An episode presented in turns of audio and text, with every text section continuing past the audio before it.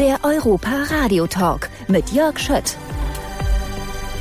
Hier ist das Europa-Radio live aus dem Studio 78 im Europapark. Heute Nachmittag wieder mit Studiogast.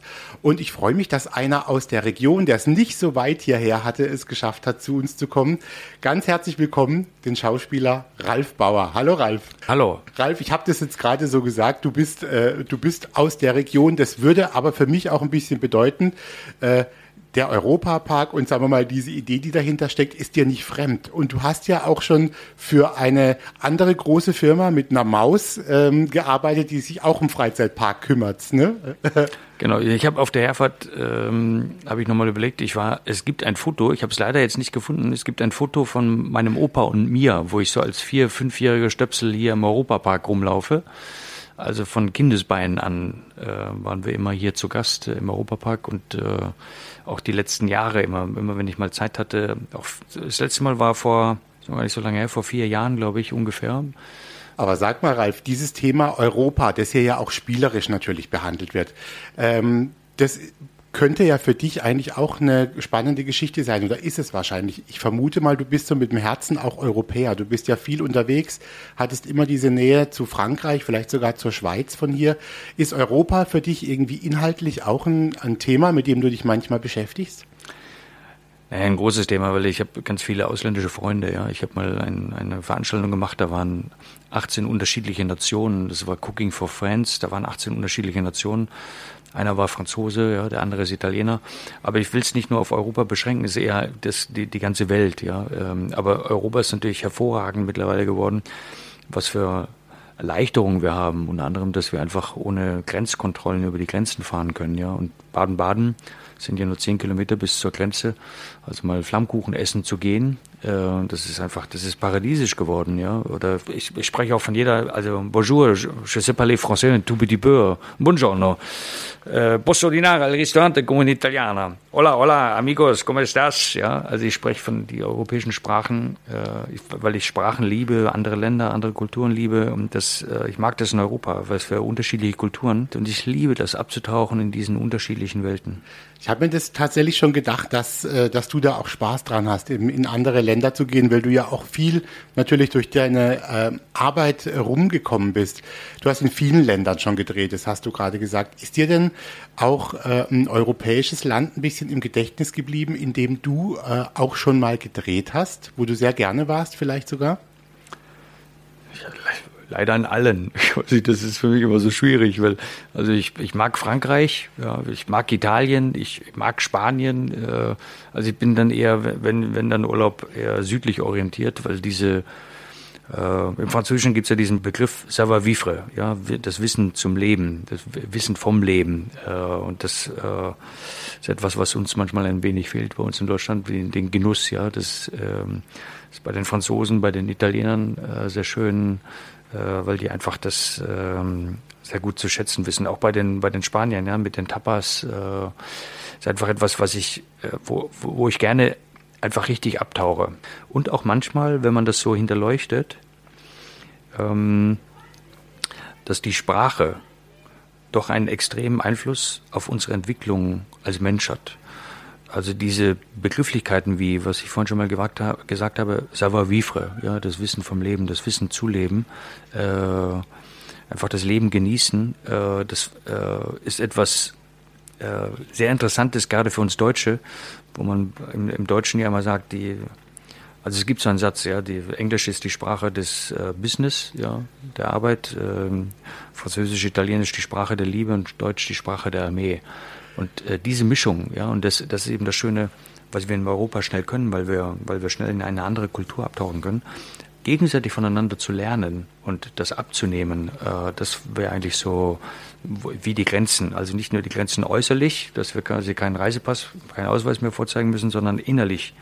Ja, die Grenzen fallen sollten im Kopf, ähm, dass wir im Kopf die Grenzen fallen lassen und versuchen von den anderen zu lernen. Aber bei dir hat auch viel was mit Genuss zu tun. Das habe ich schon gemerkt. Also wenn du von den anderen Ländern sprichst, hast du immer gleich irgendeine Mahlzeit, irgendein ein Gericht. Du bist also auch unser richtiger Mann und das kann ich jetzt schon mal ankündigen.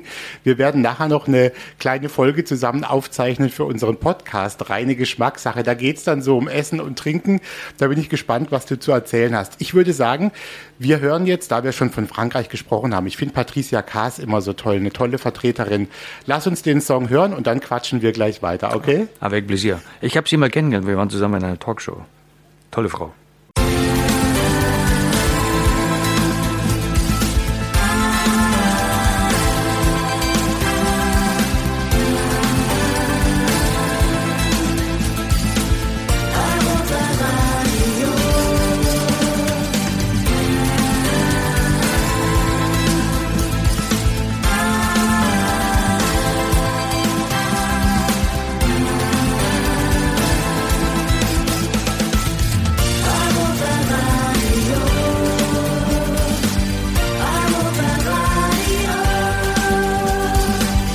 Ist das Europaradio.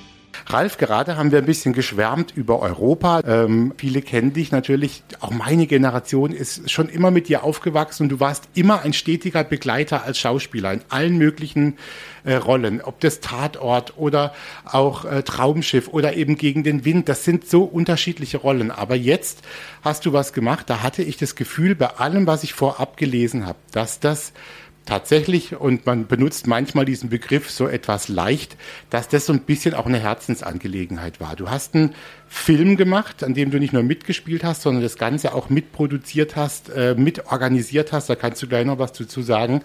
Der heißt Die Wiederkehr und dann heißt er Semdul.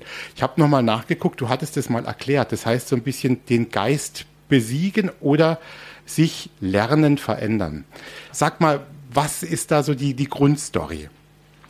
Also ein, ein Typ, äh, den ich spiele, der seit 15 Jahren in, äh, in wir, wir haben es im Film Little Tibet äh, genannt, also es ist eigentlich in Nordindien, der quasi dort als Fluchthelfer arbeitet und die Tibet unterstützt, ähm, gegen das Regime der Chinesen anzugehen.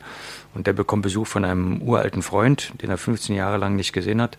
Und der bittet ihn zurückzukommen, weil einer aus der alten Clique im Koma liegt und ähm, der macht das dann und ähm, dann zurück in Deutschland, wo er mit Widerwillen zurückgekommen ist, äh, weil er drüben eigentlich das sehr paradiesisch fand. Ähm, muss er merken, wie lang der Arm der Chinesen mittlerweile reicht und er wird dann gezwungen von seinen Freunden, aber er lässt sich auch darauf ein, weil es um einen äh, Strandbereich geht, ähm, auf ein Surfbrett zu steigen und einen, einen Kampf von zwei großen Mächten auf dem Wasser auszutragen, nämlich ein alter Windsurfer, den ich spiele, gegen einen jungen Kitesurfer.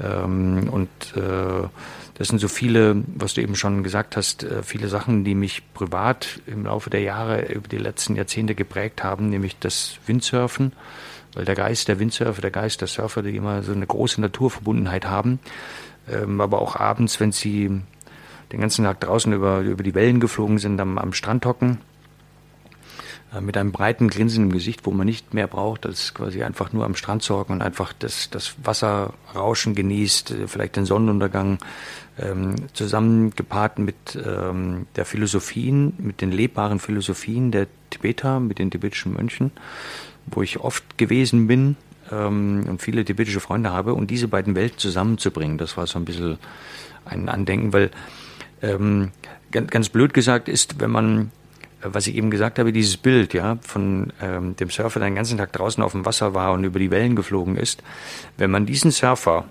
in ein tibetisches Gewand stecken würde, ähm, hätte er quasi genau dasselbe Lächeln wie Buddha-Statuen immer abgebildet werden. Und genauso andersrum, wenn man einen tibetischen Mönch rausnehmen würde und ihn in einen Neoprenanzug stecken würde und den am Strand abends hinsetzen würde, dann würde man denken, das ist wirklich ein Surfer, der einen schönen Tag erlebt hat, ja, weil die, der Weg ist ein anderer, aber das Endziel ist ein gleiches, dass du im Grunde genommen äh, völlig losgelöst bist und innerlich ausgeglichen und äh, mit dem wenigen oder mit dem vielen, je nachdem, wie man das betrachtet, quasi die Erde, äh, den Strand, das Meer einfach zufrieden sein kann. Aber sag mal, ist das ein Film, der sehr, sehr, sehr ernst ist immer, sehr nachdenklich? Oder hast du auch versucht, so ein paar andere Aspekte einzubauen, die so ein bisschen dieses leichte Leben dann mit reinbringen? Ja, der Film ist auch leicht, ja. Der, der Film ist leicht und schwer im, in, einem, in einem Zug. Äh, das war halt auch ein Experiment, das ist ein Experiment, diese vielen unterschiedlichen Sachen unter einen Hut zu bringen. Ähm, die, die Kritiken von den Leuten von außen äh, sind eigentlich immer sehr schön, weil sie, also eine hat geschrieben, ich hatte Pipi in den Augen vor lauter Lachen, ich hatte Pipi in den Augen vor lauter Emotionalität. Das, das finde ich immer wichtig, wenn du einen Film machst, ähm, ähm, dass, dass, dass, dass man beides hat. Ja? Also es ist keine Dokumentation, es ist ein Spielfilm, 94 Minuten lang mit der Leichtigkeit der Surfer und mit der Ernsthaftigkeit äh, der tibetischen Problematik. Kannst du für dich irgendwie, wenn du das anderen Leuten erklärst, in Worte fassen, warum dich auch diese Kultur, diese Lebensweise so faszinieren? Also ähm, was macht es denn für dich aus? Also einer der ersten Sätze, die ich gelernt habe, und das fand ich sehr interessant, ähm, wenn wir einem Obdachlosen auf der Straße ein wenig Geld geben, haben wir vielleicht im Westen groß gewordene eher das Gedankengut, naja, der kann jetzt froh sein, dass, dass ich ihm was gegeben habe, ja. Die Tibeter bedanken sich bei den Obdachlosen, wenn sie, etwas, wenn sie ihm etwas geben. Die bedanken sich bei ihm, dass er ihnen die Möglichkeit gegeben hat, eine gute Tat zu vollbringen. Das ist interessant, ja. Das beschreibt, äh, beschreibt schon sehr viel, muss man ja eigentlich sagen, ne? von der, von der, vom Lebensstil, von der Lebensqualität. Ich weiß, dass du äh, dem auch sehr verbunden bist. Den Film, das sagen wir nochmal, ihr seid so richtig auch auf Tour, den kann man an verschiedenen Orten in Deutschland sehen. Und äh, man kann ihn aber auch, das finde ich ganz lustig, man könnte ihn auch streamen. Also zu Hause kannst du ihn auch angucken. Also das wird man sofort, wenn man auch auf deiner Seite ist, sehen können. Ich finde es toll, dass du da warst und dass du uns so ein bisschen einen Einblick gegeben hast da auch. Du bist für mich ein bisschen ein Vorzeige-Europäer tatsächlich. Du bist aber auch einer, der noch in einer anderen Welt mit, mit Tibet äh, verankert ist und aber auch doch irgendwie heimatverbunden, weil du hier immer deinen Standort hast. Also ich, ein spannendes Leben. Danke für deinen Besuch und wenn wir dir eine Freude machen könnten mit einem Song, der dich vielleicht geprägt hat in den äh, der Jugend oder in den vergangenen Jahren, was wäre das denn? Das sind so viele aber wenn ich sehr, sehr gerne höre, ist Billy Joel. Ähm, ich liebe Billy Joel. Also Machst du mir auch noch eine Freude, dann gibt es jetzt Billy Joel. Sehr gut. Danke, Alles Gute. Danke, danke dir. dir auch. Danke, danke. Der Europa Radio Podcast mit Tanja Schiffers und Jörg Schött.